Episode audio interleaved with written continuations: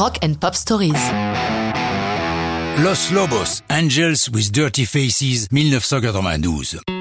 Pour un groupe d'origine mexicaine, pas facile de s'imposer en Amérique du Nord, même si tous les membres de Los Lobos sont nés à East Los Angeles et sont donc américains. Souvenez-vous de Question Marks and the Mysterians, dont je vous ai parlé, qui était aussi fils d'immigrants mexicains nés aux États-Unis, mais qui, pour vaincre les préjugés du public US, avait dû s'affubler de ce curieux patronyme pour dissimuler leurs origines. Il en avait été de même pour Richie Valens, qui pour imposer sa bamba en haut des charts, avait transformé son nom de Valenzuela en Valence pour sonner plus ricain. C'est d'ailleurs grâce à leur présence dans le biopic de Valence en 87 que Los Lobos se sont fait connaître du grand public. Avec leur reprise de la bamba, ils connaissent le bonheur d'un numéro 1 national. À la différence de leurs prédécesseurs, Los Lobos n'ont jamais caché leurs origines, les mettant même en avant. Il est vrai qu'entre-temps, la population hispanique a pris une importance majeure aux États-Unis, constituant environ un tiers de la population. Bien avant le succès, Los Lobos ont sillonné le pays et se sont frottés au public rock en assurant les premières parties des Clash ou des Blasters. Grâce au succès de la Bamba, ils jouent dans le monde entier, assurant les premières parties de Dylan, de U2 ou de Grateful Dead.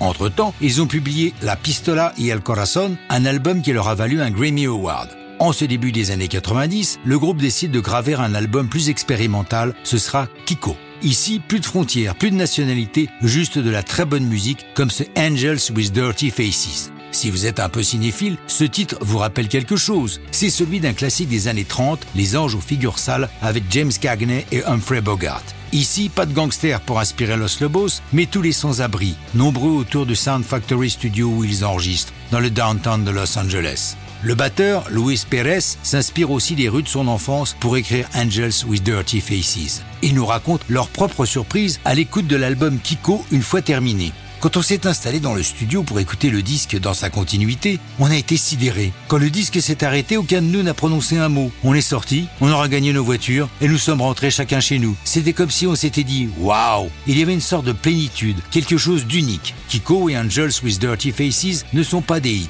mais leur vaut le respect de la critique. Si vous souhaitez mieux connaître Los Lobos, procurez-vous leur compilation Just Another Band from East LA, parue en 93. Mais ça, c'est une autre histoire de rock'n'roll.